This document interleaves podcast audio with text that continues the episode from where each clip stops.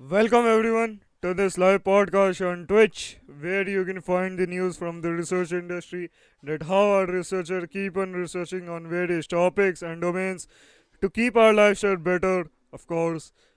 And this article posted on our website named postscientist.com. If you are willing to check it out, please check it out. Otherwise, listening to this podcast will be enough for you guys, as it acts like an archive on the daily basis, providing you the information from the research industry. So without wasting any further time, let's get started with our first topic of the day.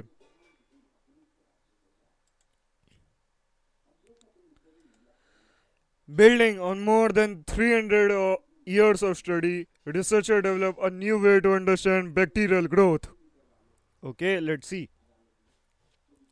In labs, bacterial colonies usually grow in streak in petri dishes, but until now no one has known how the colonies organize themselves in more realistic three-dimensional 3D environments, such as tissue and gels in our bodies, or soils and sediments in the environment.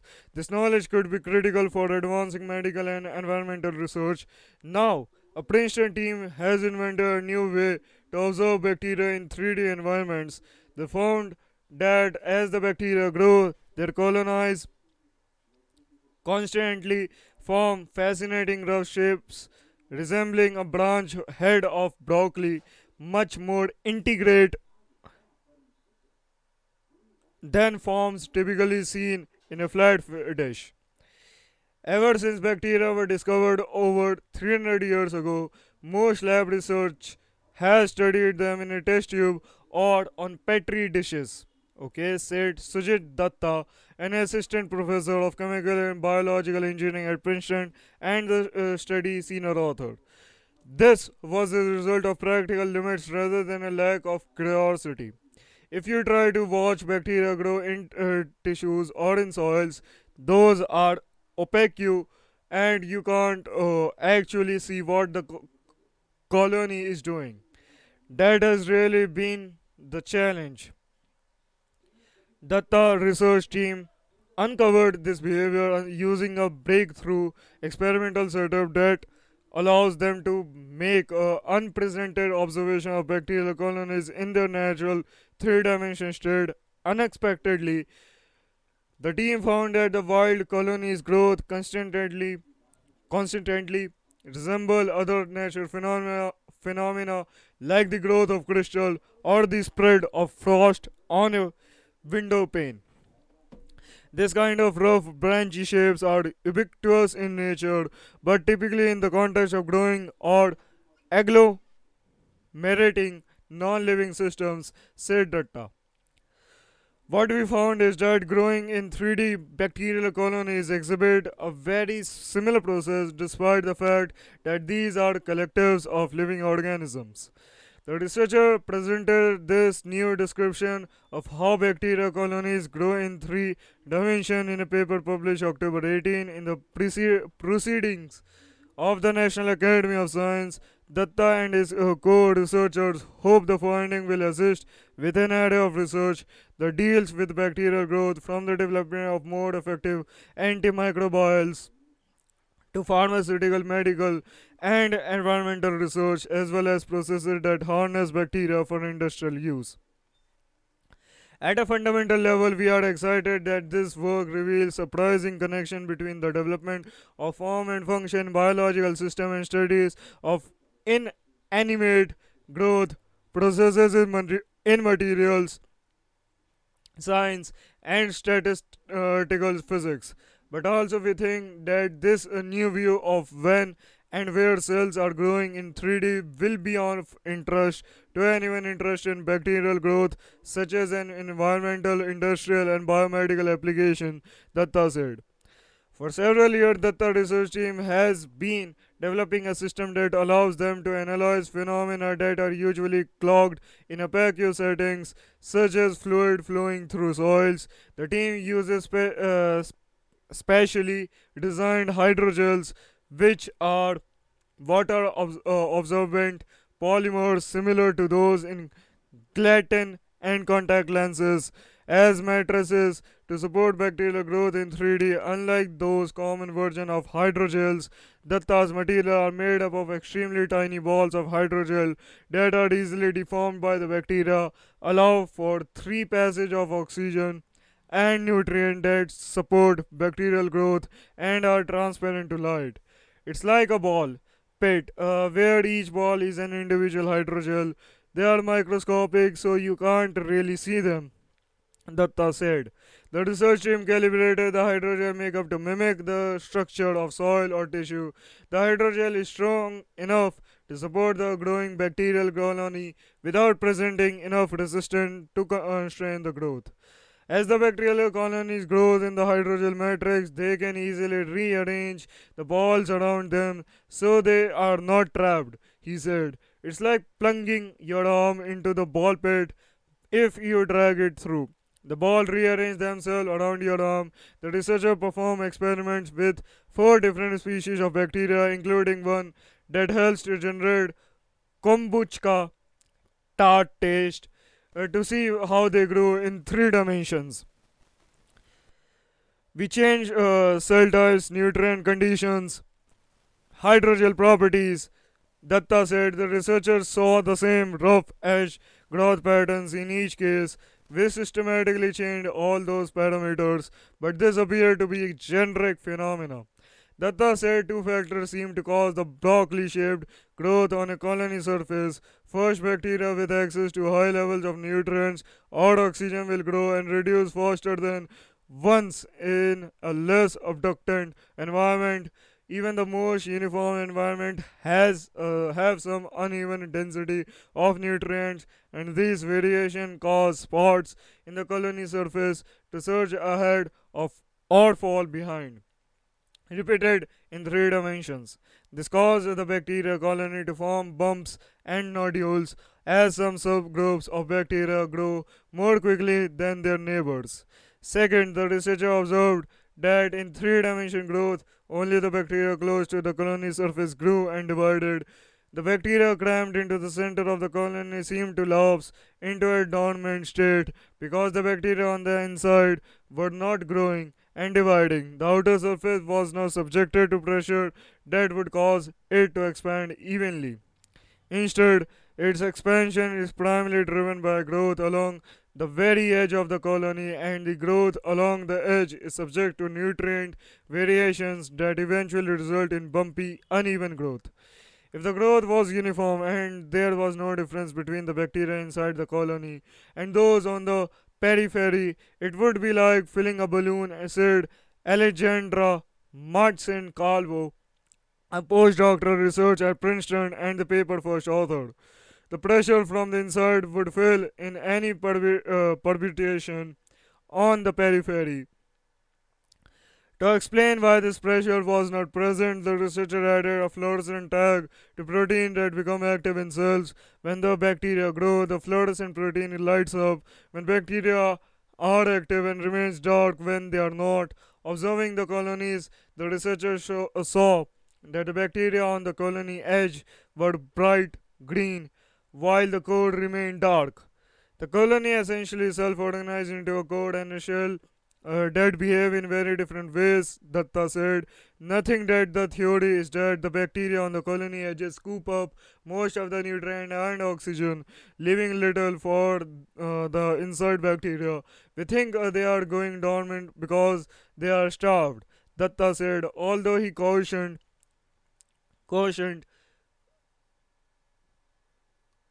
that further research was needed to explore this. Datta explained that the experiment and mathematical models used by the researcher found that there was an upper limit to the bumps that formed on the colony surface. The bumpy surface is a result of random variation in the oxygen and nutrients in the environment, but the randomness tends to even out in certain limits. The roughness has an upper limit of how large it can grow. The flow rate size, if we are comparing it to broccoli, he said, we were able to predict that from the math, and it seemed to be an inevitable feature of large colony growing in 3D. Because the bacterial growth tended to follow a similar pattern as crystal growth and other well-studied phenomena of inanimate materials, Datta said that the researchers were able to adapt standard mathematical model to reflect the bacterial growth. He said future research will likely focus on better understanding the mechanism behind the growth, the implication of rough growth shapes of colony functioning, and applying these lessons to other areas of interest. Ultimately, this work gives us more tools to understand and eventually control how bacteria growth in nature, he said. So, I mean, it's a great thing, it's a great discovery for understanding the bacteria more by into the cells or growth of the cells. So, yep, it's going to be, I mean, it's going to be used in various applications, of course. Like in the 3D printing and many more other things which we I mean not coming up in my mind right now. So okay, moving on towards next topic. Physicists confirm H in proton structure. Okay, let's see. Nuclear physicists have confirmed that the current description of photon structure isn't all smooth sailing. A new precision measurement of the proton electric polarizability performed at the US Department of Energy Thomson Jefferson National Accelerator Facility has revealed a bump in the data in probes of the proton structure, though widely thought to be a fluke when seen in earlier measurement. This new, more precise measurement has confirmed the presence of the anomaly and raises questions about its origin, the researcher has just published in the journal Nature. According to Ruonan Li, first author on the new paper and a graduate student at Temple University, measurements of the proton electric polarizability reveal how susceptible the proton is to deformation or stretching in an electric field, like size or charge. Electric polarizability is a fundamental property of proton structure. What's more, a precision determination of the proton electric polarizability can help bridge the different description of the proton depending on how it is probed. A proton may appear as a single particle or a composite particle made of three quarks held together by the strong phase. We want to understand the substructure of the proton, and we can imagine it like a model with three balanced quarks in the middle, Lee explained. Now put the proton in the electric field. The quarks have positive or negative charge. They will move in opposite directions, so the electric polarizability reflects how easily the proton will be distorted by the electric field. To probe this distortion, nuclear physicists used a process called a virtual Compton scattering. Start with a careful control beam of energetic electron from Jefferson Lab Continuous Electron Beam Accelerator Facility, a DOE Officer of Science User Facility. The electron are sent crashing into protons. In virtual Compton scattering, electron interact with the other particles by emitting an energetic photon or particle of light.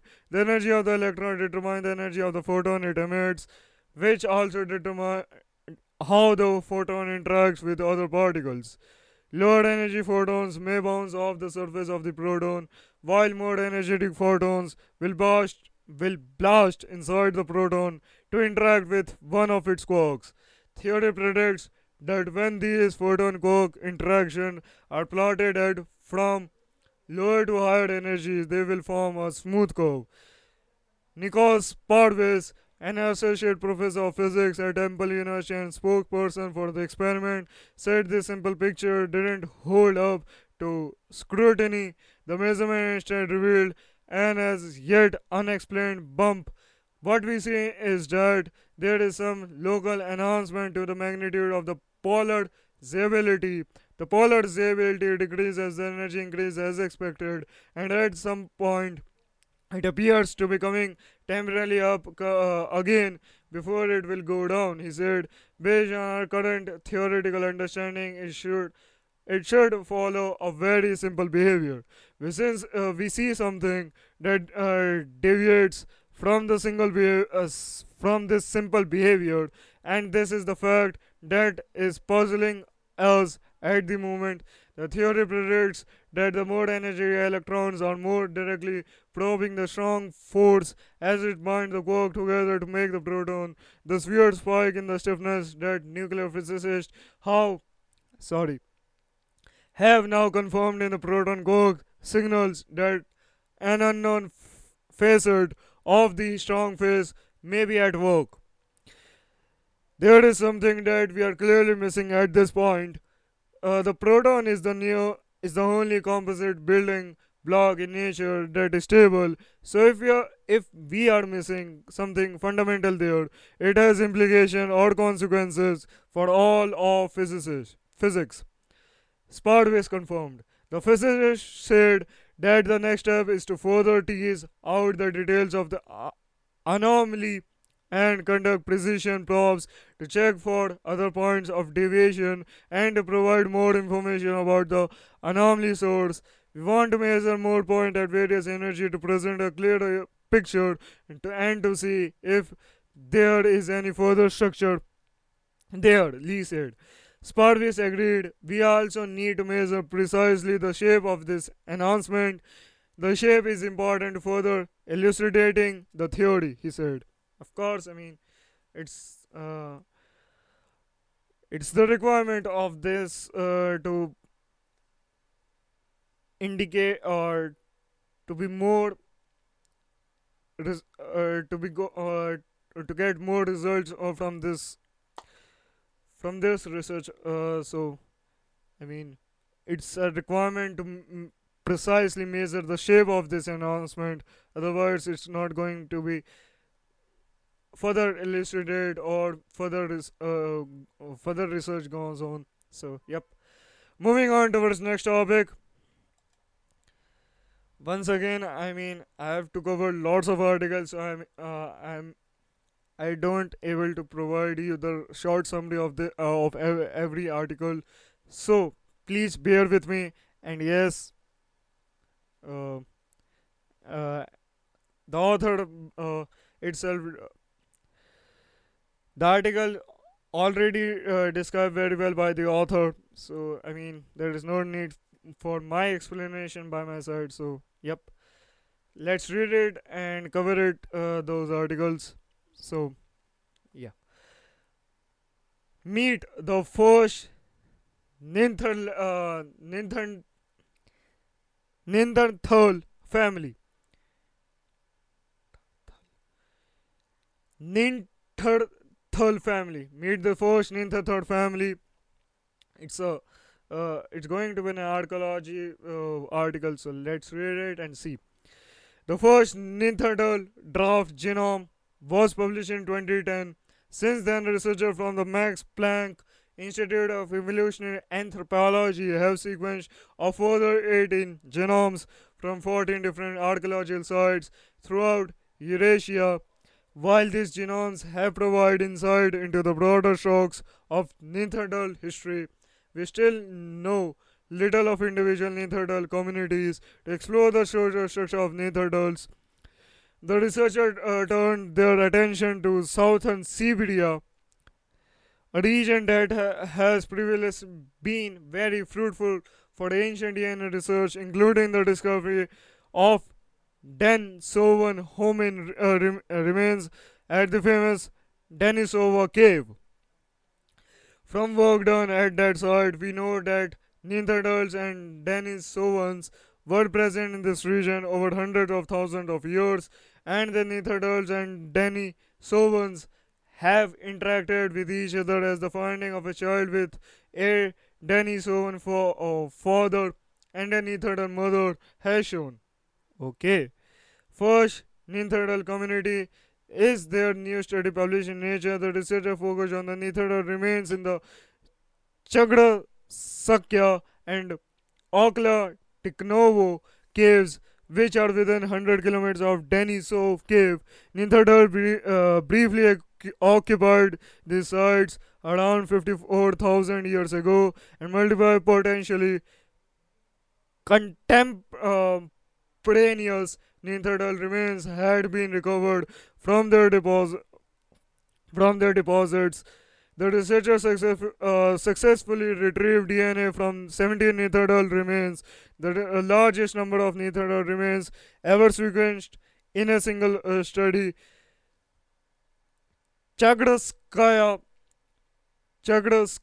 Cave has been excavated over the last 14 years of research from the Institute of Archaeology and Anthropography, Russian Academy of Science, besides several 100,000 stone tools and animal bones. They also recovered more than 80 bone and earth fragments of Neanderthals. One of the largest assemblage of this fossil humans, not only in the region but also in the world.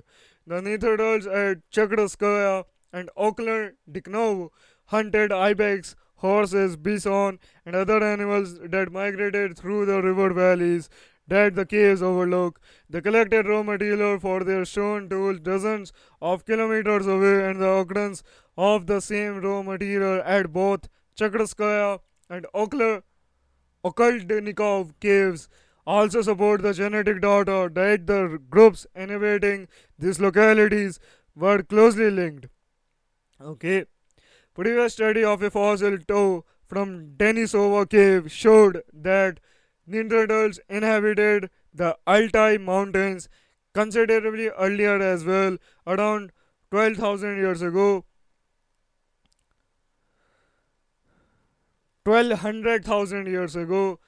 Genetic data shows, though, that the Neanderthals from Chagyrskaya and Okladnikov caves are not descendants of these earlier groups, but are closely related to European Neanderthals. This is also supported by the archaeological material. The stone tools from Chagyrskaya cave are most similar to the so-called Micoquien culture from the Germany and Eastern Europe.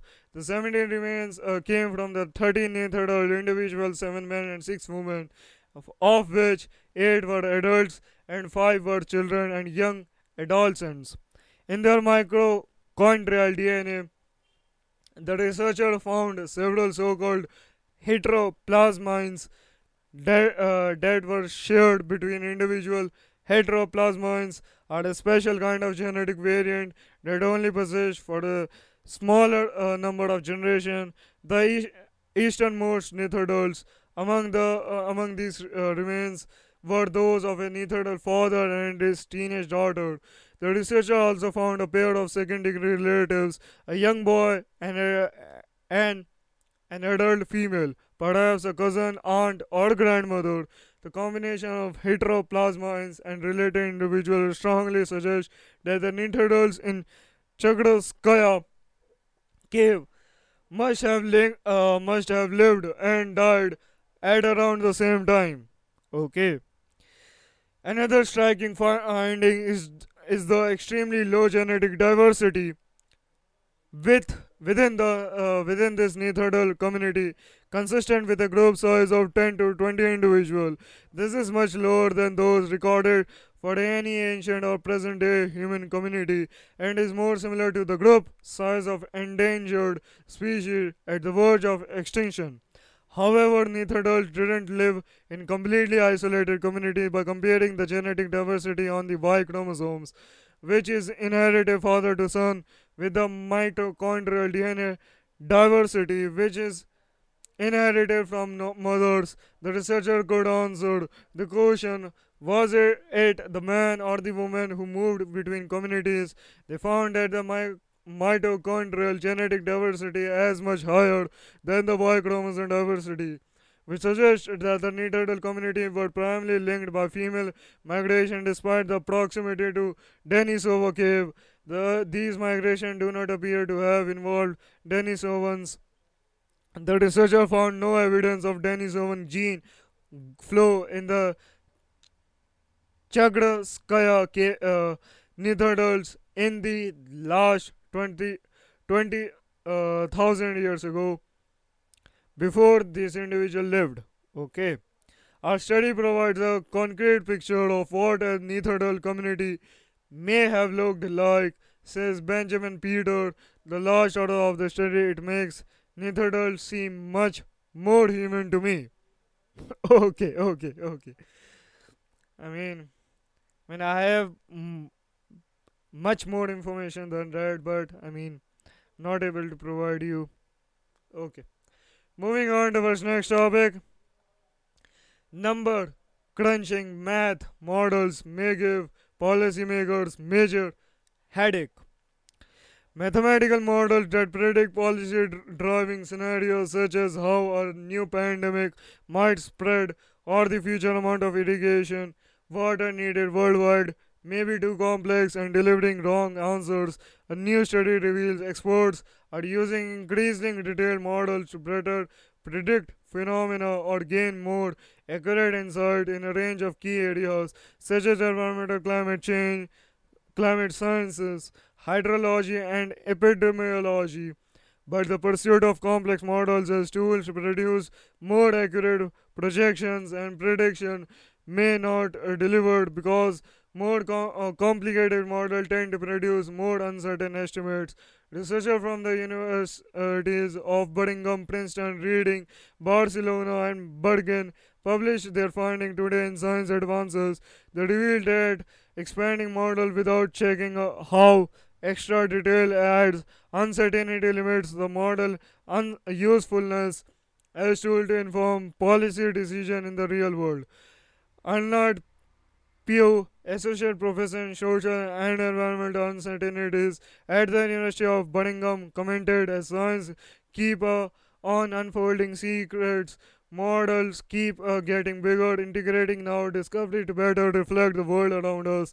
We assume that more detailed models produce better prediction because they better match reality. And yet pursuing ever complex models may not deliver the results we seek because adding new parameters brings new uncertainties into the model. These new uncertainties pile on top of the uncertainty already there at every model upgrade stage, making the model output fuzzier at every step of the way. This tendency to produce more accurate results affects any model without training or validation data used to check its output accuracy, affecting all global models such as those focused on climate change, hydrology, food production, and epidemiology, as well as the models projecting estimates into the future. Regardless of the scientific field, researchers recommend that the drive to produce increasingly detailed mathematical models as a mean to get sharper estimate should be re-accessed. We suggest that modelers should calculate the model effective dimensions, the number of influential parameters, and their highest order interaction before making the model more complex. This allows to check how the addition of model complexity affects the uncertainty in the output. Such information is especially valuable for model aiming to play a role in policy making, added Dr. Pugh. Both modelers and policymakers benefit from understanding any uncertainty generated when a model is upgraded with novel mechanisms.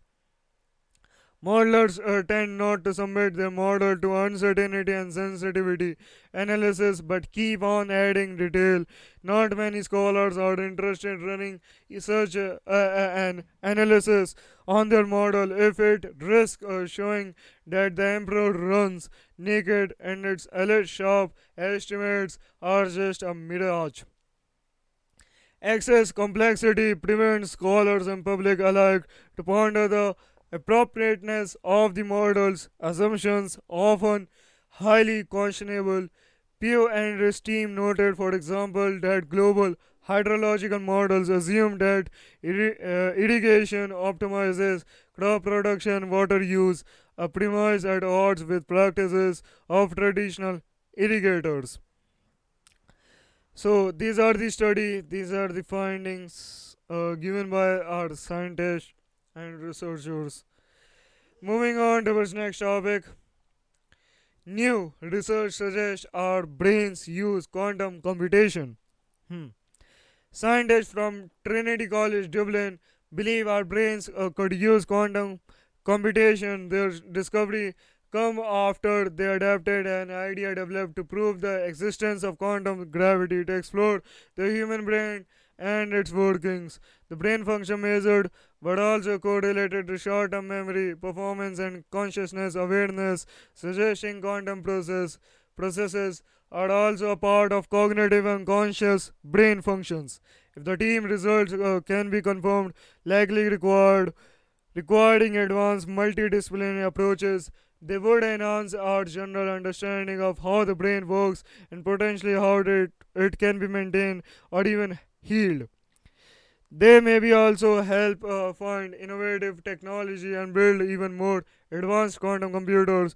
Dr. Krinsen, lead physicist at the Trinity College Institute of Neuroscience, Penn State, and the co-author of the research article that has just published in the Journal of Physics Communications. He said, "We adapted an idea developed for experiments to prove the existence of quantum gravity, whereby you take known quantum systems which interact with an unknown system. If the known system entangled, when the unknown must be quantum system too. It circumvents the difficulty to find measuring devices for something we knew nothing about. For that experiment, we used proton spin of brain water as the known system. Brain water builds up naturally as fluid in our brains, and the proton spins can be measured using MRI, magnetic resonance imaging. Then by using a specific MRI designed to seek entangled spins, we found MRI signals that resembles heartbeat evoked potentials, a form of EEG signals. EEG measured electrical brain currents, which some people may recognize from personal experience or simply from watching hospital dramas on TVs. Electrophysiological potential, like the heartbeat evoked potential, are normally not detectable with MRI, and the scientists believe they could only observe them because the nuclear proton spins in the brain were entangled. Dr. Kruskens added, if entanglement is the only possible explanation here, then that would mean that brain processes must have interacted with the nuclear spin, mediating the entanglement between the nuclear spin. As a result, we can deduce that those brain functions must be quantum. Because these brain functions were also correlated to short-term memory, performance, and conscious awareness, it is likely that those quantum processes are an important part of our cognitive and conscious brain functions. Quantum brain processes could explain why we still outperform supercomputers when it comes to unforeseen circumstances, decision making, or learning something new. Our experiment performed only 50 meters away from the lecture theater where Schrodinger's presented his famous thoughts about life, may shed light on the mystery of biology and consciousness, which scientifically is even harder to grasp." Of course, I mean. Moving on towards next topic. Methane eating blogs have been assimilating Earth microbes. In StarTech, the Borg are a ruthless, high-minded collective that assimilate other beings with the intent of taking over the galaxy. Here, a non-fictional planet, Earth, Borgs are DNA packages that could help humans fight climate change. Last year, a team by Jill Banfield discovered DNA structure within a methane-consuming microbe called Methanoperedens that appears to supercharge the organism's metabolic rate. They named the genetic elements Borgs because the DNA within them contains genes assimilated from many organisms in a study published today as a covered item in Nature. The researcher described the curious collection of genes within frogs and began to investigate the roles these DNA packages play in environmental processes such as carbon cycling. First contact. Methanoperedens are a type of archaea, unicellular organism that resemble bacteria but represent a distant branch of life that break down methane, CH4 in soil, groundwater, and the atmosphere to support cellular metabolism. Methanoperedens and other methane-consuming microbes live in diverse ecosystems around the world, but are believed to be less common than microbes that use photosynthesis, oxygen, or fermentation for energy. Yet, they play an outside role in Earth system processes by removing methane, the most potent greenhouse gas, from the atmosphere. Methane traps 30 times more heat than carbon dioxide and is estimated to account for about 30% of human-driven global warming. The gas is emitted naturally through geological processes and by methane-generating archaea. However, industrial processes are releasing stored methane back into the atmosphere in varying quantities. Banfield, a faculty scientist at Lawrence Berkeley National Laboratory, Berkeley Lab, and professor of Earth and Planetary Science and Environmental Science, Policy and Management at UC Berkeley, studies how microbial activity shape large-scale environmental processes and how in turn environmental fluctuation alter the planet's microbiomes. As part of this work, she and her colleagues regularly sample microbes in different habitats to see what interesting genes microbes are using for survival and how these genes might affect global cycle of key elements such as carbon, nitrogen, sulfur. The team look at the genomes within cell as well as the portable packets of DNA known as extra chromosomal element ECE and that transfer genes between bacteria, archaea, and viruses. These elements allow microbes to quickly gain beneficial genes from the neighbors, including those that are only distantly related. While studying Methanoperedens sampled from seasonal wetland pool soil is in California, the scientists found evidence of an entirely new type of ECE, unlike the circular strands of DNA that make up most plasmids. The most well-known type of extra chromosomal element, the new ECE, are linear and very long, up to 1/3 the length of entire Methanoperedens genome. After analyzing additional samples from underground soil, aquifers, and riverbeds in California and Colorado that contain methane-consuming archaea, the team uncovered a total of 19 distant ECE. They duped bugs. Using advanced genome analysis tool, the scientists determined that many of the sequences within the bug are similar to the methane metabolizing genes within the actual Methanoperedens genome.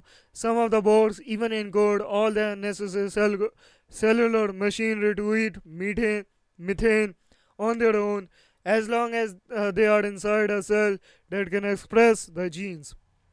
Imagine a single cell that has the ability to consume methane.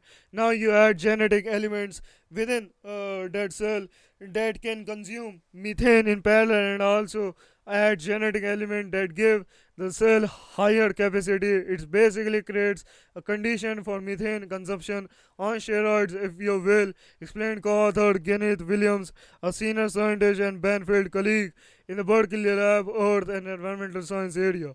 Williams, lead researcher at Riffel, Colorado site, where the best characterized bog was recovered, and is also chief field scientist of a research site on the East River near Crested Butte, Colorado, where some of the Banfield's current sampling takes place. The East River field site is a part of the Department of Energy Watershed Function Scientific Focus Area, a multidisciplinary research project led by Berkeley Lab that aims to link microbiology and biochemistry with hydrology and climate science. Our expertise is bringing together what are often thought of and treated as completely disparate fields of injury, big science that links everything from genes all the way up to watershed and atmospheric processes. Resistance is fertile. Banfield and her fellow researcher at UC Berkeley Innovative Genomics Institute, including co-author and long-term collaborator Jennifer Doudna, hypothesized that the bugs could be residual fragments of entire microbes that were engulfed by Methanoperedens to aid metabolism, similar to how plant cells harnessed formerly free-living photosynthetic microbes to gain what we call chloroplast, and how an ancient eukaryotic cell consumed the ancestor of today, mitochondria. Eukaryotic cell consumed the ancestor of today, mitochondria, of course. Based on this similarity in sequence, the engulfed cell could have been relative of Methanoperedens, but the overall diversity of gene found in bugs indicates that these DNA packages were assimilated from a wide range of organisms. No matter the origin, it is clear that bugs have existed alongside these archaea, shuttling genes back and forth for a long time. Notably, be some Methanoperedens were found with no bugs, and in addition to recognizable genes, the bugs also contain unique genes encoding other metabolic protein, membrane proteins, and extracellular proteins, almost certainly involved in electron conduction required for energy generation, as well as other proteins that have no unknown effects on their host. Until the scientists can culture Methanoperedens in a laboratory environment, they won't known for sure what capability the different bugs confer, why some microbes use them and why others don't. One likely explanation is that bugs act as a storage locker for metabolic genes that are only needed at certain times. Ongoing methane monitoring research have shown that methane concentration can vary significantly throughout the year, usually peaking in the fall and dropping to the lowest level in early spring.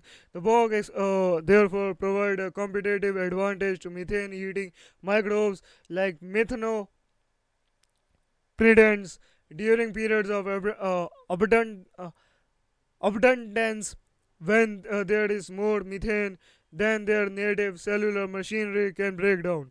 Plasmids are known to serve a similar purpose, quickly spreading genes for resistance to toxic molecules like heavy metal and antibiotics, where the toxins are present in highly enough concentration to exert evolutionary pressure.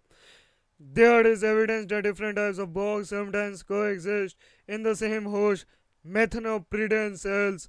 This opens the possibility that bugs could be spreading genes across lineages, said Banfield, broadly exploring the microbial universe. Since posting their article as a preprint last year, the team has begun follow-up work to better understand how bugs may affect biological and geological processes. Some researchers are combining through data sets of genetic material from other microorganisms, looking for evidence that bugs exist in association with other species. While her colleagues are using lab-based methods, co-author Suzanne Mullen, a graduate student in Banfield Labs, will be getting her feet wet with some very picturesque field work. She recently started a project to sample microbes from the flood plains of the East River throughout the year to access how seasonal changes in bog abductants and other microbes known to be involved in methane cycling correlate to seasonal flux of methane. According to the author, years down the line, carefully cultured microbes chock full of bogs could be used to reduce methane and curb global warming. It's all to benefit the collective life on Earth. Sorry guys. I mean, they deserve it, so yep.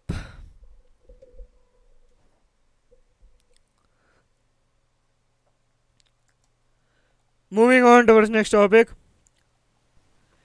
Genetic analysis of bones found in Greenland helps explain how early people use of resources helped them to survive.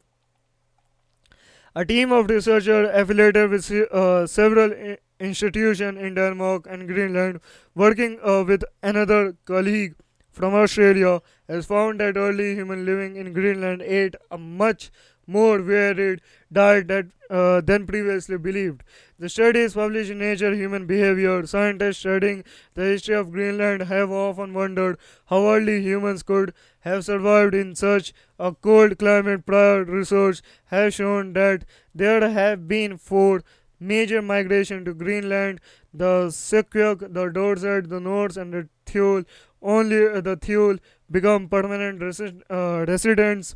The first group, the Saqqaq people, arrived approximately 4,500 years ago and remained in Greenland until a strong cooling period drove them away after 1,700 years. Prior research efforts have suggested they ate fish, seals, and perhaps even sometimes of whales, despite the limited tool set. In this new effort, the researchers took a closer look at the diet of the Saqqaq and the diets of their other groups that followed them. Their work involved conducting a DNA analysis of bone fragments collected from kitchen middens, a term used in Greenland to describe mounds of bones left behind by humans as they were discarded after meals. In studying approximately 2,500 bone shards, and the researchers found they were able to identify 42 species of creatures eaten by early humans, many of which came as a surprise. The team found, for example, DNA from extinct species of reindeer, one that was much smaller than those that live in Greenland today. They also found evidence of multiple types of whales, fin, sperm, narwhal, and bowhead. Bowhead were the most prevalent, which the researcher noted makes sense because they are relatively easy to kill. In all, the researcher found evidence of 20 mammal species, 9 kinds of fish, including a surprising number that were quite small, suggesting the use of nets, and 13 types of birds. The DNA evidence revealed not just the type of creature that were captured and eaten by early people, and the researcher noted, but also sheds light on the technical know-how of those who succeeded in hunting them. Okay. Moving on towards next topic. The secret behind spectacular blooms in the world driest desert.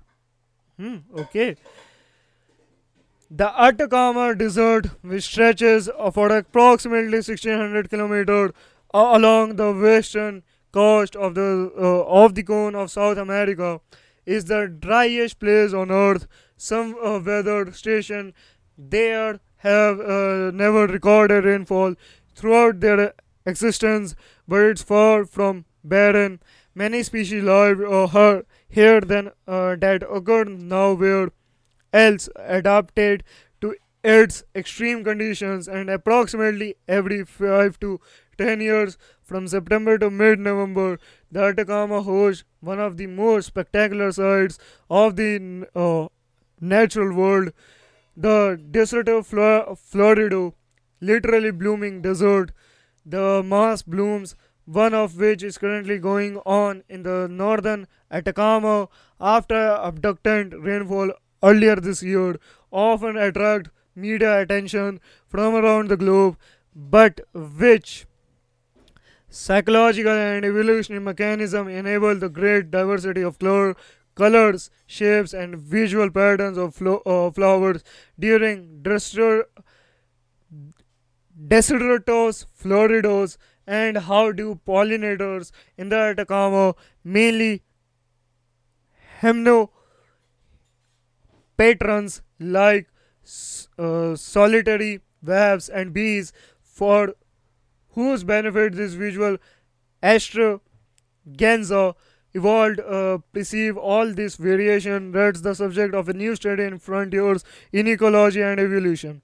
Our aim was to shed light on the ecological and evolution mechanism that cause biological diversity in extreme environments like the Atacama Desert, said first author Dr. Jamie Martin-Holmes, a researcher at the Institute of Agriculture Research, La Cruz Chile. Here we showed that flowers of the pussy paw, Cistanthe longiscapa, a representative species from Desideratus floridus in the Atacama Desert, are highly variable in the color and patterns they present to pollinators. This variability probably result from different so-called battalion pigments in the flower petals. Model species. Martson, Holmes, and colleagues studied a Desideratus florido event in late 2021 near the city of Caldera in northern Chile. Despite being smaller in size than the event currently going on, it was clearly visible to satellites. A dominant species was C. longiscapa, family Montiana K, an annual plant up to 20 centimeter high, which bloomed in two distinct patches tens of kilometers across. These patches considered of to humans uniformly purple and yellow flowers.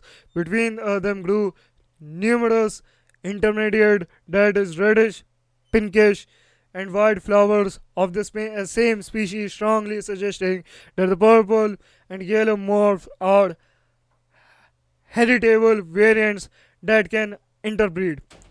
Visualizing flowers as insects sees them. Insects with their compound eyes and different sensitivities see the world very differently than we do. For example, most hemiopatrons have three types of photoreceptors, which are maximally sensitive to UV, blue, and green. Martz and Holmes et al. Use cameras sensitive to visual light and UV and spectrometers to measure the reflection, absorption, and transmission of different wavelengths by the petals of a total of 100 purple, yellow, red, pink, and white C. longiscapa flowers.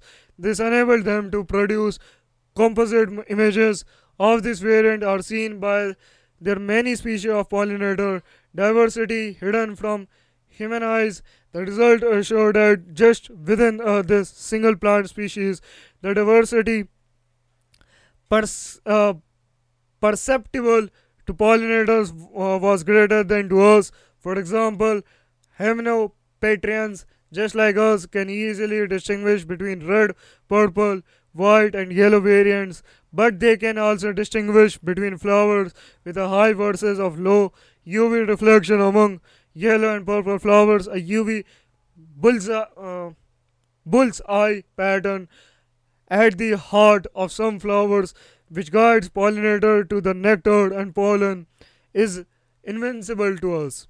An exception are UV reflecting pink and reddish C. longiscapa, which are quite distinct to human eyes but probably appear similar to hemiopatrons. This visual diversity of C. longiscapa flowers is probably mainly due to differences between bitlanes, yellow, orange, and purple pigments that are typical trait of the plant order phalalia, to which the pussy paws belong. Badlands don't just give colors to flowers, they also protect them from drought, salt stress, and damage from reactive oxygen radicals under environmental stress. Traits highly beneficial in deserts. Pollinator derived selection for new variants. The author hypothesized that are observed standing diversity within C.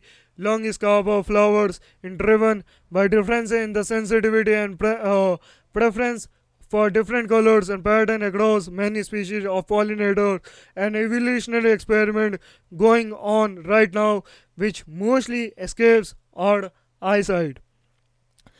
The great variation in flower color with the C. longiscapa can be explained if different species of pollinating insects through their preference for particular flowers, colors, and patterns could cause this variant to become reproductively isolated from other individuals of the same plant species.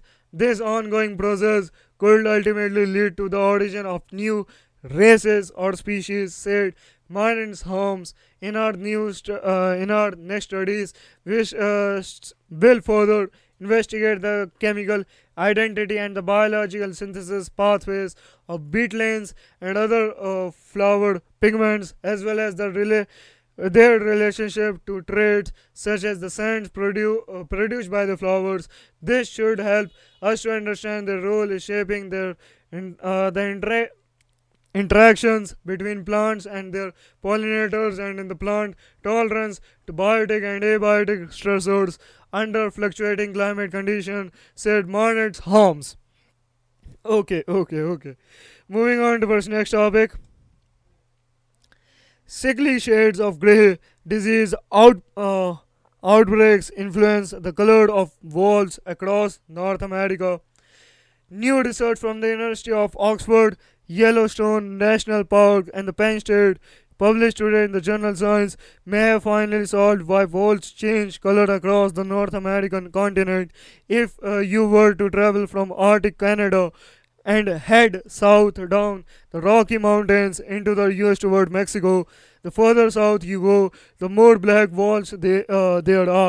The reason why have long puzzled scientist Professor Tim Carlson from the Department of Biology, University of Oxford, who led the work, explains. In most parts of the world, black walls are absent or very rare, yet in North America they are common in some areas and absent in others. Scientists have long wondered why. We now have an explanation based on wall surveys across North America and modeling motivated by extraordinary data collected by co-authors who work in Yellowstone. Coat colored in walls, Canis lupus, is determined by a gene called CPD103. Depending on the variant of the gene, a wall has its coat can either be black or grey. The researcher postulated that this gene also plays a role in protecting against respiratory diseases such as Canine dysentery virus, CDV. This is because the DNA region containing the gene also encodes for a protein that plays a role in defending against infection in the lungs of mammals.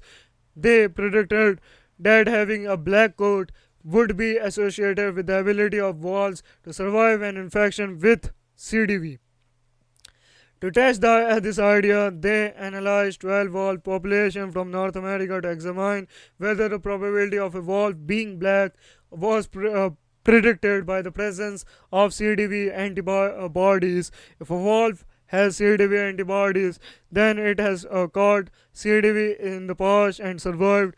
They found that wolves with CDV antibodies were more likely to be black than grey. They also found that black walls were more common in areas where CDV outbreaks occurred. The researcher analyzed over 20 years worth of data from the wall population at Yellowstone National Park. They found that black walls were more likely to survive CDV outbreaks compared with grey wolves. This result led them to hypothesize that in areas where distempered outbreaks occurred, wolves could choose mates of the opposite coat color to maximize the change. Their cubes would have black coats. They used a simple mathematical model to test this idea. Excitingly, the prediction from their model closely matched the observation that black and grey wolves were more likely to pair in the areas where CDV outbreaks are common. The competitive advantage is lost in areas where CDV outbreaks do not occur. These results are consistent with the idea that the frequency of CDV outbreaks across North America is responsible for the distribution of black wolves, because having the gene for a black coat may have provided protection against the virus. It also explained why mating pairs in Yellowstone, where canine distempered outbreaks occur, tend to be black-gray. Peter Hunson, William Professor of Biology, Penn State, said it's intriguing that the gene of protection against CDV came from domestic dogs brought by the first humans entering North America, and the CDV disease virus emerged in North America many thousands of years later, once again from dogs. What I love about this study is how we have been able to bring together experts from so many fields and a range of approaches to show how diseases can have remarkable impacts on wolf morphology and behavior. We are learning that disease is a major evolutionary driver that impacts so many aspects of animal populations. The researchers speculate that other species may follow a similar pattern to wolves. Many insect, amphibians, birds, and non-human mammals have association between color and disease resistance. It might be that the presence of disease or how frequently a disease outbreak occurs is an important factor affecting the color of mate and animal prefers. Okay. Moving on to our next topic. Scientists map key protein structure of hepatitis virus. Hepatitis C virus. Okay. A team led by scientists at Scripps Research and the University of Amsterdam has achieved an important goal in virology, mapping at high resolution critical protein that stirred the surface of hepatitis C virus (HCV) and enable it to enter host cells. The discovery, reported in Science on October 21st, 2022, details key sites of vulnerability on the virus sites that can now be targeted effectively with vaccines. This long sought after structural information on HCV puts a wealth of previous observations into a structural context and paved the way of rational vaccine design against this incredible difficult target, says study co-senior author Andrew Ward, PhD professor in the Department of Integrative Structural and Computational Biology at Scripps Research. The study was the product of a multi-layer collaboration that included the Ward Laboratory, the lab of Gabriel Landor, PhD, also professor in the Department of Integrative Structural and Computational Biology at Scripps Research, the lab of Roger Sanders, PhD, of the University of Amsterdam, and the lab of Max Crispin D. Phil and the University of Southampton. It is projected that roughly 60 million millions people globally, including about 2 million Americans, have chronic HCV infections. The virus infects liver cells, typically establishing a silent infection for decades until liver damage becomes severe enough to cause symptoms. It is a leading cause of chronic liver disease, liver transplants, and primary liver cancers. The origin of the virus are uncertain, but it is thought to have emerged at least several hundred years ago and then eventually spread globally, especially via blood transfusions in the later half of the 20th century, while the virus was mostly eliminated from blood banks after its initial discovery in 1989. It's continuous to spread chiefly via needle sharing among intravenous drug users in developed countries and by the use of unsterilized medical instruments. In developing countries, the leading HCV antiviral drugs are effective but far too expensive for large-scale treatment. An effective vaccine could eventually eliminate HCV as a public health burden. However, no such vaccine has ever been developed, largely because of the extraordinary difficulty in the studying HCV envelope protein complex, which is made of two viral proteins called E1 and E2. The E1 and E2 complex is very flimsy and it's like a bag of wet spaghetti, also changing shape, and that's why it's being extremely challenging to image at high resolution, says co-first author Lisa Anson Wilson, PhD, a postdoctoral research associate in both the Lander and Ward labs at Scripps Research. In the study, the researcher found that they could use a combination of three broadly neutralizing anti-HCV antibodies to stabilize the E1 E2 complex in a natural conformation. Broadly neutralizing antibodies are those that are able to protect against a broad range of viral strains by binding to relatively non-varying sites on the virus in ways that interrupt the viral life cycle. The researcher imaged the antibody-stabilized protein complex using low-temperature electron microscopy. With the help of advanced image analysis software, the researchers were able to generate as E1 and E2 structural map of presented clarity and extent at near atomic scale. Resolution details included most of the E1 and E2 protein structures, including the key E1 E2 interface and three antibiotic binding sites. The structural data also emulated the thicket of sugar-related glycan molecules atop E1 E2 viruses, often use glycans to shield themselves from the immune system of an infected host, but in the case the structural data showed that HCV glycans apparently have another key role in helping to hold the flimsy E1 E2 complex together. Having this detail of E1 E2 will help researchers rationally design a vaccine that powerfully elicits these antibodies to block HCV infection. The structural data also should allow us to discover the mechanism by which these antibodies neutralize HCV, says co-first author Alba Torrance de Pena, PhD, a postdoctoral researcher in the Ward lab. Okay, moving on to our next topic. Completing Einstein homework on special relativity in electromagnetism. Okay, interesting. Albert Einstein, one of the most celebrated modern scientists, proposed the revolutionary theory of special relativity more than a century ago.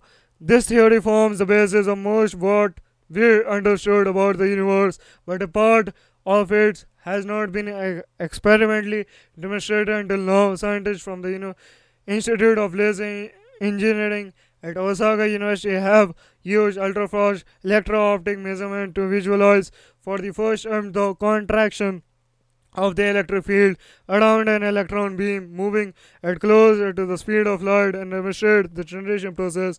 In the theory of special relativity, Einstein proposed that in order to properly describe the motion of objects moving past an observer at close to the speed of light, one need to employ a Lorentz transformation that mixes the coordinates of space and time. He was able to explain how this transformation made the equation for electric and magnetic fields self-consistent.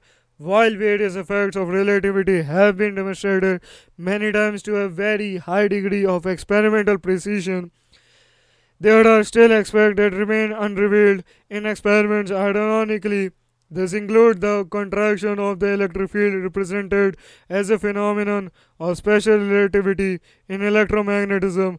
Now the researcher team at Osaka University has demonstrated this effect experimentally for the first time. They accomplished this feat by measuring the profile of the column field in the space and time around a high energy electron beam generated by a linear particle accelerator. Using ultrafast electro-optic sampling, they were able to record the electric field with an extremely high temporal resolution. It has been reported that the Lawrence transformation of time and space, as well as those of energy and momentum, were demonstrated by time dilation experiments and rest mass energy experiments, respectively. Here, the team looked at a similar relativistic effect called electric field contraction, which corresponds to the Lorentz transformation of electromagnetic potential.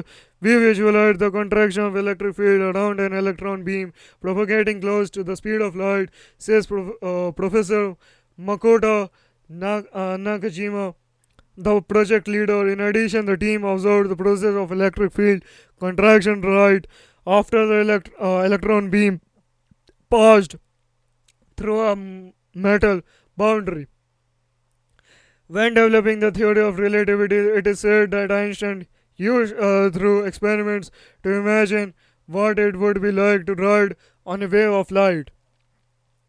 There is something poetic about demonstrating the relativistic effects of electric field more than 100 years after Einstein predicted it, says Professor Nakajima. Electric field were a crucial element in the formation of the theory of relativity. In the first place, this research with observation matching closely to Einstein's prediction of special relativity in electromagnetism can serve as a platform for measurements of energetic particle beams and other experiments in high energy physics. The paper is published in Nature Physics. Okay. Moving on towards next topic: tapping hidden visual information and all in one detector for thousands of colors. Okay.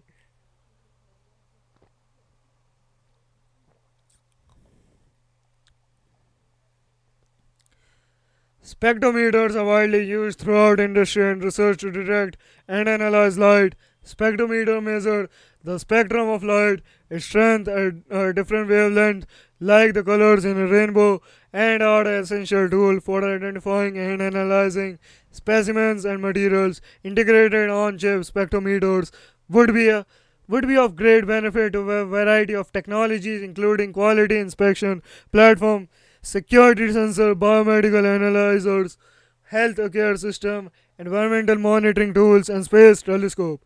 An international research team led by researchers at Aalto University have developed high sensitivity spectrometers with high wavelength accuracy, high spectral resolution, and the broad operation bandwidth using only a single microchip-sized detector. The research behind the new ultra mini miniaturized spectrometer was published today in the journal of Science. Our single detector spectrometer is an all-in-one device. We designed this optoelectronic lab on a chip with artificial intelligence replacing conventional hardware such as optical and mechanical components. Therefore, our computation spectrometer doesn't require separate bulky component or an array design to disperse and filter light.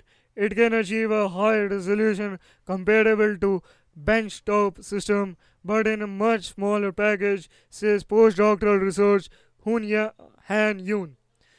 With our spectrometer, we can measure light intensity at each wavelength beyond the visible spectrum using a device at our fingertips. The device is entirely electrical controllable, so it has enormous potential for scalability and integration.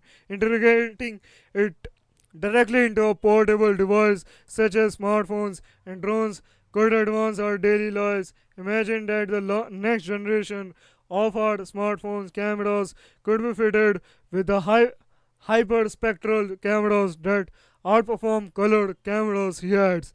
Shrinking computational spectrometers is essential for their use in chips and implantable application. Professor Xingpin Sun, the head of the research team, says conventional spectrometers are bulky because they need optical and mechanical components, so their on-chip applications are limited. There is an emerging demand in this field to improve the performance and usability of spectrometers. From this point of view, miniaturized spectrometers are very important to offer high performance and new function in all fields of science and industry. Professor Pertti Hankkanen adds that Finland and Aalto have invested in photonics research in recent years. For example, there has been great support from the Academy of Finland Center of Excellence on Quantum Technology, Flagship on Photonics Research and Innovation Institute Q, and the Otaano infrastructure. Our new spectrometer is a clear demonstration of the success of these collaborative efforts. I believe that with further improvements in resolution and efficiency, these spectrometers could provide new tools for quantum information processing. Moving on to our next topic, researchers discover previously unknown mineralogy of the deep earth. Okay.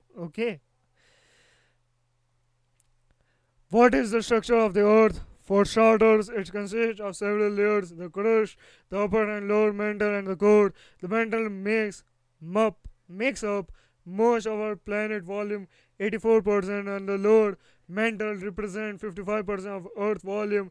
It is also hotter and denser than the upper mantle.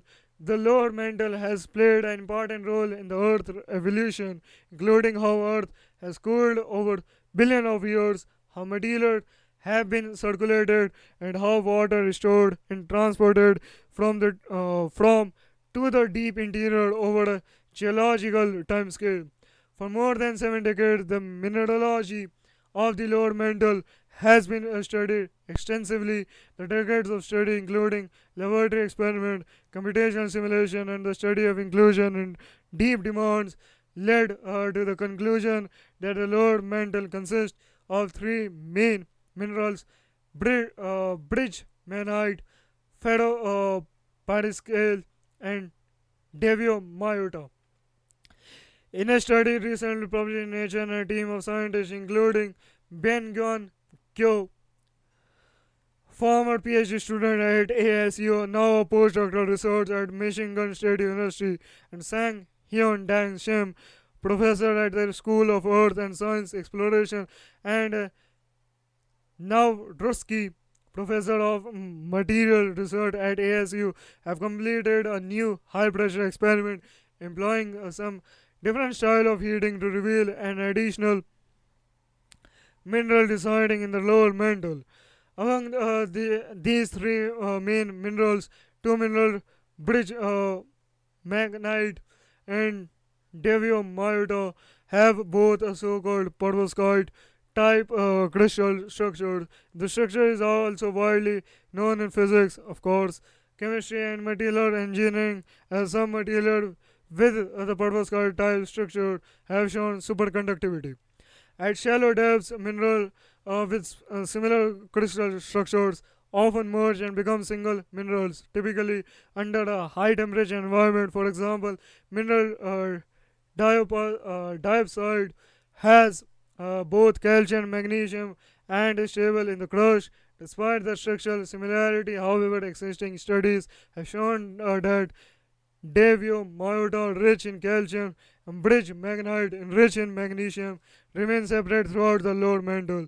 Why devio-miota and bridgmanite do not merge to one, despite the fact that they have very similar atomic scale structure? The question has fascinated researchers over 2 decades, says Shim. Many attempts have been made to find conditions where these two minerals merge, yet the answer from experiment has been constantly two separate minerals. This what we felt We need more fresh new ideas and experiments. The new experiment was an opportunity for the research group to try various heating techniques to compare method instead of increasing temperature slowly in conventional high pressure experiments.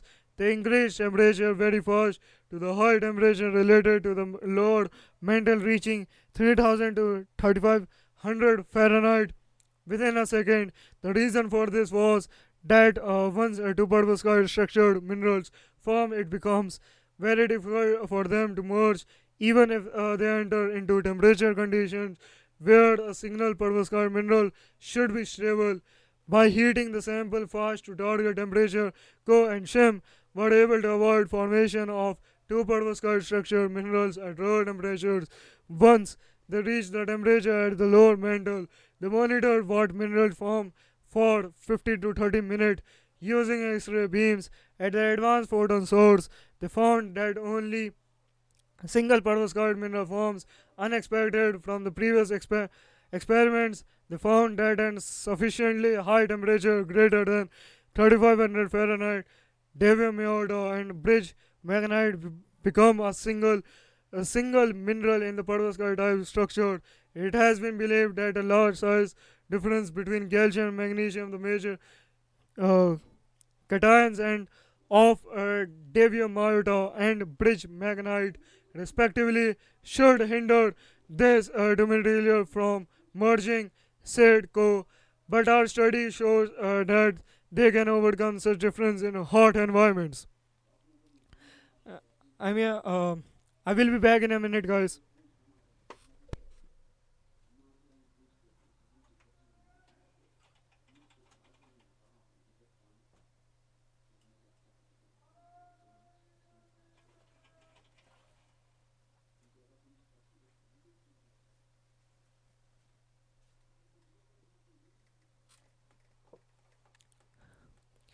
The experiment suggests that the deeper lower mantle with a sufficiently high temperature should have mineralogy different from the shallower lower mantle because the mantle was much warmer in early Earth. The group new result indicate that most of the lower mantle had a single perovskite structured mineral then, which means the mineralogy differed from the present day lower mantle. This new observation has a range of substantial impacts on our understanding of the deep Earth. Many seismic observations have shown that the deeper lower mantle properties are different from the shallower lower mantle. The changes are reported to be gradual. This merge of bridge magnetite and Davium Meodo is shown to be gradual in the research group. Experiments also the property of a rock with three main minerals, bridge magnetite, ferro periclase and Davium Meodo, does not match well with the properties of the deeper lower mantle. Co and collaborator predict that these unresolved problems can be explained by merge of bridge magnetite and Davium Meodo to a single perovskite structure mineral. I mean, great, man, great. They deserve it. It deserve it. Okay, moving on towards next topic. Stem cell study reveals how neurons from PTSD patient react to stress.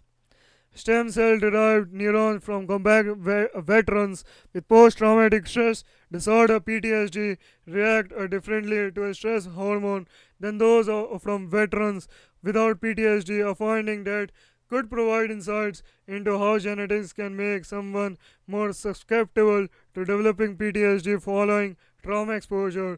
The study, published October 20 in Nature Neuroscience, is the first to use induced pluripotent stem cell models to study PTSD. It was conducted by a team of scientists from the Akyon School of Medicine at Mount Sinai, the James G. Peters Veterans Affairs Medical Center, and the Yale School of Medicine, and the New Work Stem Cell Foundation Research Institute, New York. Yes.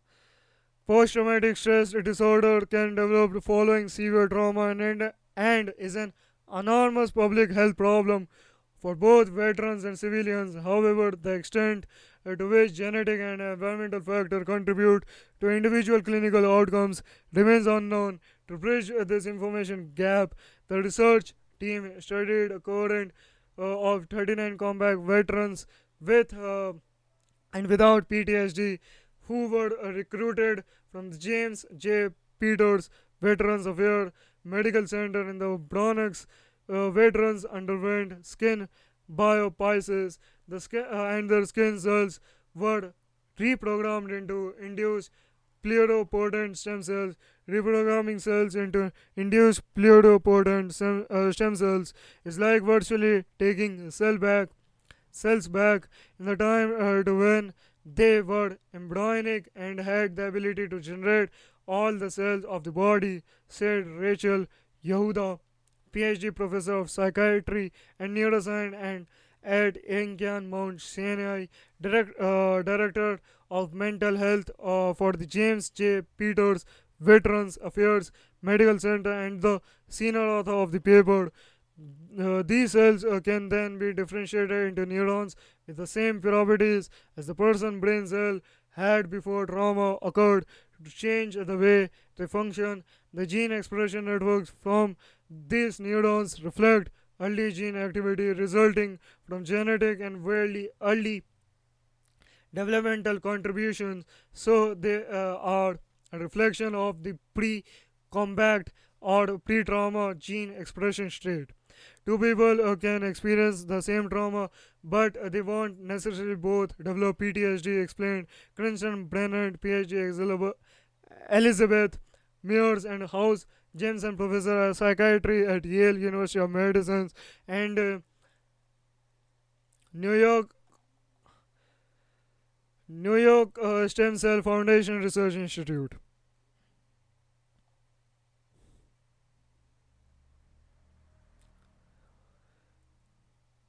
Robertson cell investigator Lumina, who co-lead the study. This type of modeling brain cell from people with and without PTSD helps explain how genetics can make someone more susceptible to PTSD. To mimic the stress response that triggers PTSD, the scientists exposed the induced pluripotent stem cell-derived neurons to the stress hormone hydrocortisone, a synthetic version of the body's own cortisol that is used as part of the flight or flight response. The addition of stress hormones to these cells simulates biological effects of combat, which allow us to determine how different gene networks mobilize in response to stress exposure in brain cells, explained Dr. Yehuda. Using gene expression profiling and imaging, the scientists found that neurons from individuals with PTSD were hypersensitive to this pharmacological trigger. The scientists also were able to identify the specific gene networks that respond differently following exposure to the stress hormones inside the cell of PTSD affected individuals. More similar studies of PTSD to date have used blood samples from patients, but since PTSD is rooted in the brain, scientists need a way to capture how the neurons of an individual prone to the disorder are affected by stress. Therefore, the team opted to use stem cells as they are uniquely occupied to provide a patient a specific non-invasive window into the brain. You can't easily reach into a living person brain and pull out cells, so stem cells are best way to examine how neurons are behaving in a patient. Of course, said Dr. Brennan. Okay.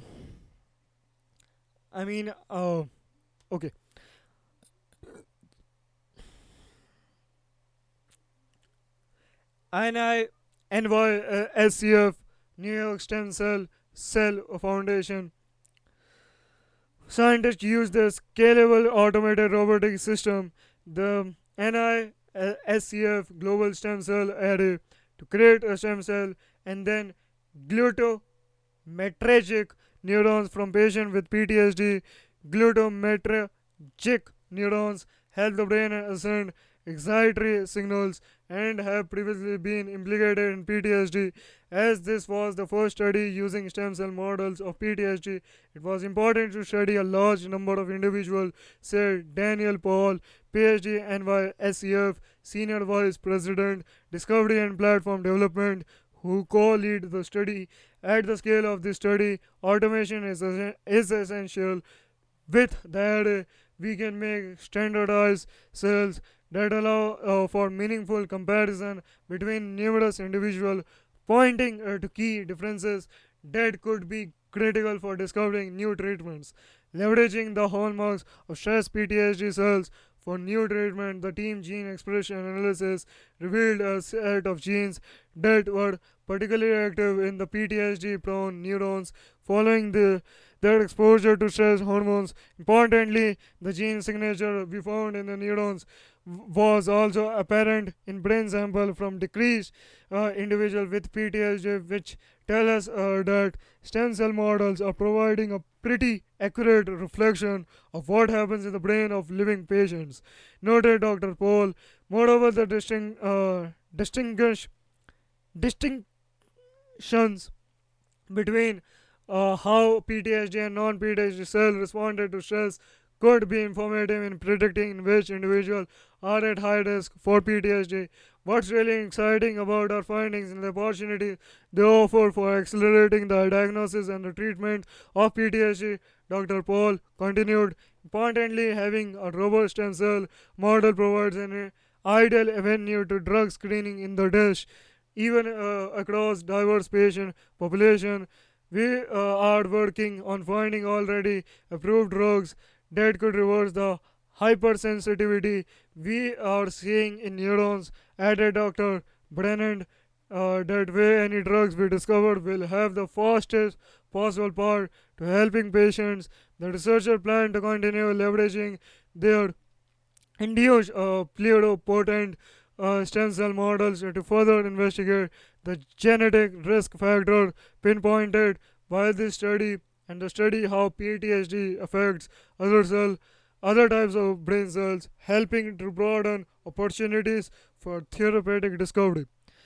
NYSCF is incredibly proud to have generated the first ever induced pluripotent stem cell models from the individual with PTSD as a part of the landmark study in partnership with the world-class scientists, said NYSCF Interim CEO Derek Rossi, PhD.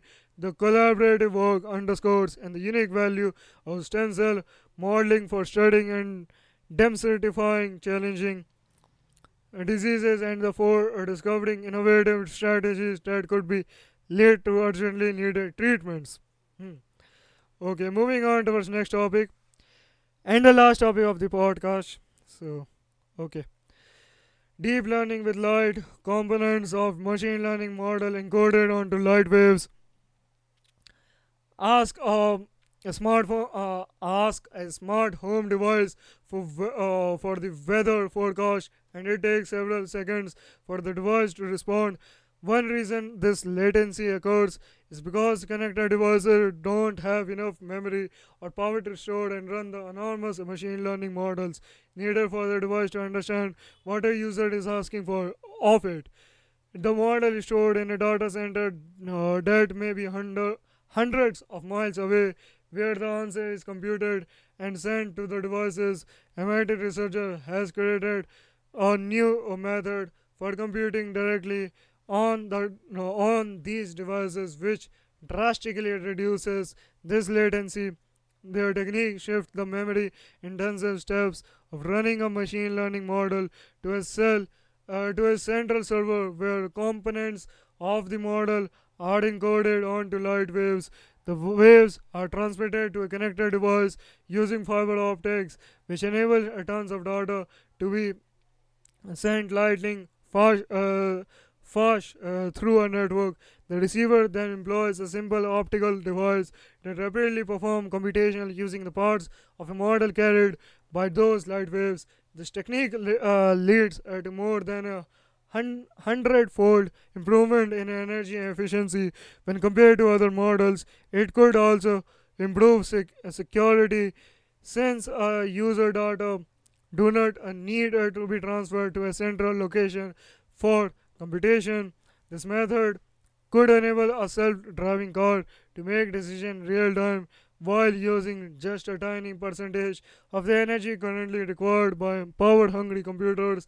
It could also allow a user to have a latency-free conversation with their smart home device we use for live video processing over cellular networks, or even enable high-speed image classification on a spacecraft millions of miles from Earth.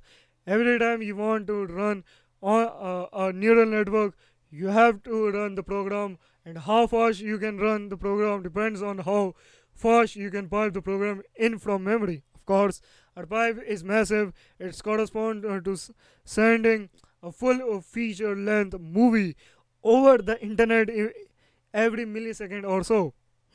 Okay, that is how fast data comes into our system, and it can compute as fast as that, says senior author Trick England, and as associate professor in the Department of Electrical Engineering and Computer Science (EECS) and a member of the MIT Research Laboratory of Electronics. Joining England on the paper is lead author of EECS, a grad student Alexander Slutz, EECS grad student Samuel Bendy Padhai, research scientist Ryan Hamley, as well as others from MIT and the MIT Lincoln Laboratory and the Nokia Corporation. The research will be published in Science, Lightning the Load, Neural Networks, or Machine Learning Models that use layer of connected nodes or neurons to recognize the pattern in data sets and perform tasks like classifying images or recognizing speech. But these models can obtain billions of weight parameters, which are numeric values that transform input data as they are processed. These weights must be stored in memory. At the same time, the data transformation process involves billions of algebraic computations, which require a great deal of power to perform. The process of fetching data, the weights of the neural network in this case, from memory and moving them to parts of a computer that do the actual computation, is one of the biggest limiting factors to speed and energy efficiency, says Sklutz.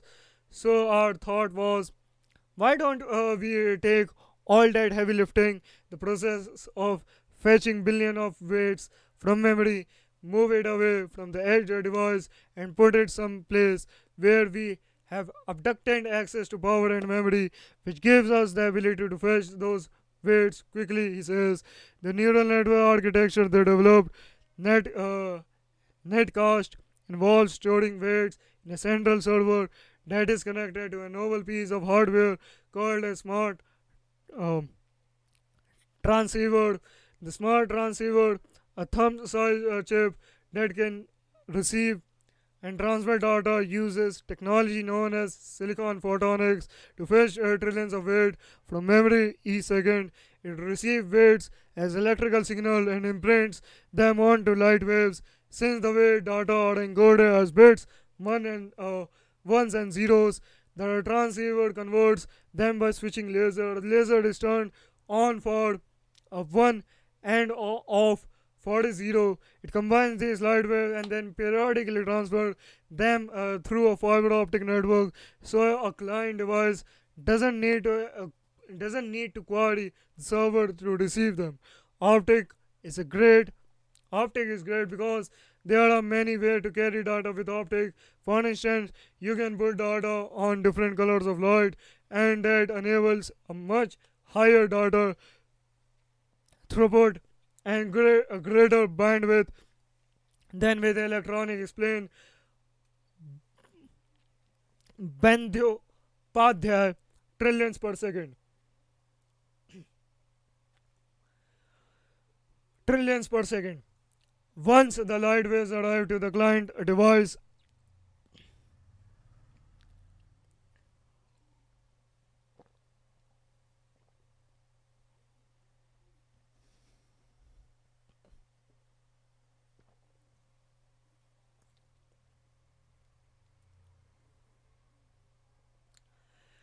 trillions per second. Once the light waves arrive at the client device, a simple optical component known as broadband max standard modulator use them to perform super-fast analog computation. This involves encoding input data from the device, such as sensor information, onto the weights. Then it sends each individual wavelength to the receiver that detects the light and measures the result of the computation. The researcher devised a way to use this modulator to do trillions of multiplication per second, which vastly increased the speed of computation on the device, which using only a tiny amount of power. In order to make something faster, you need to make it more efficient. But there is a trade-off. We have built a system that can operate with about a milliwatt of power, but still do trillions of multiplication per second in terms of both speed and energy efficiency. That is a gain of orders of magnitude, Sloot says.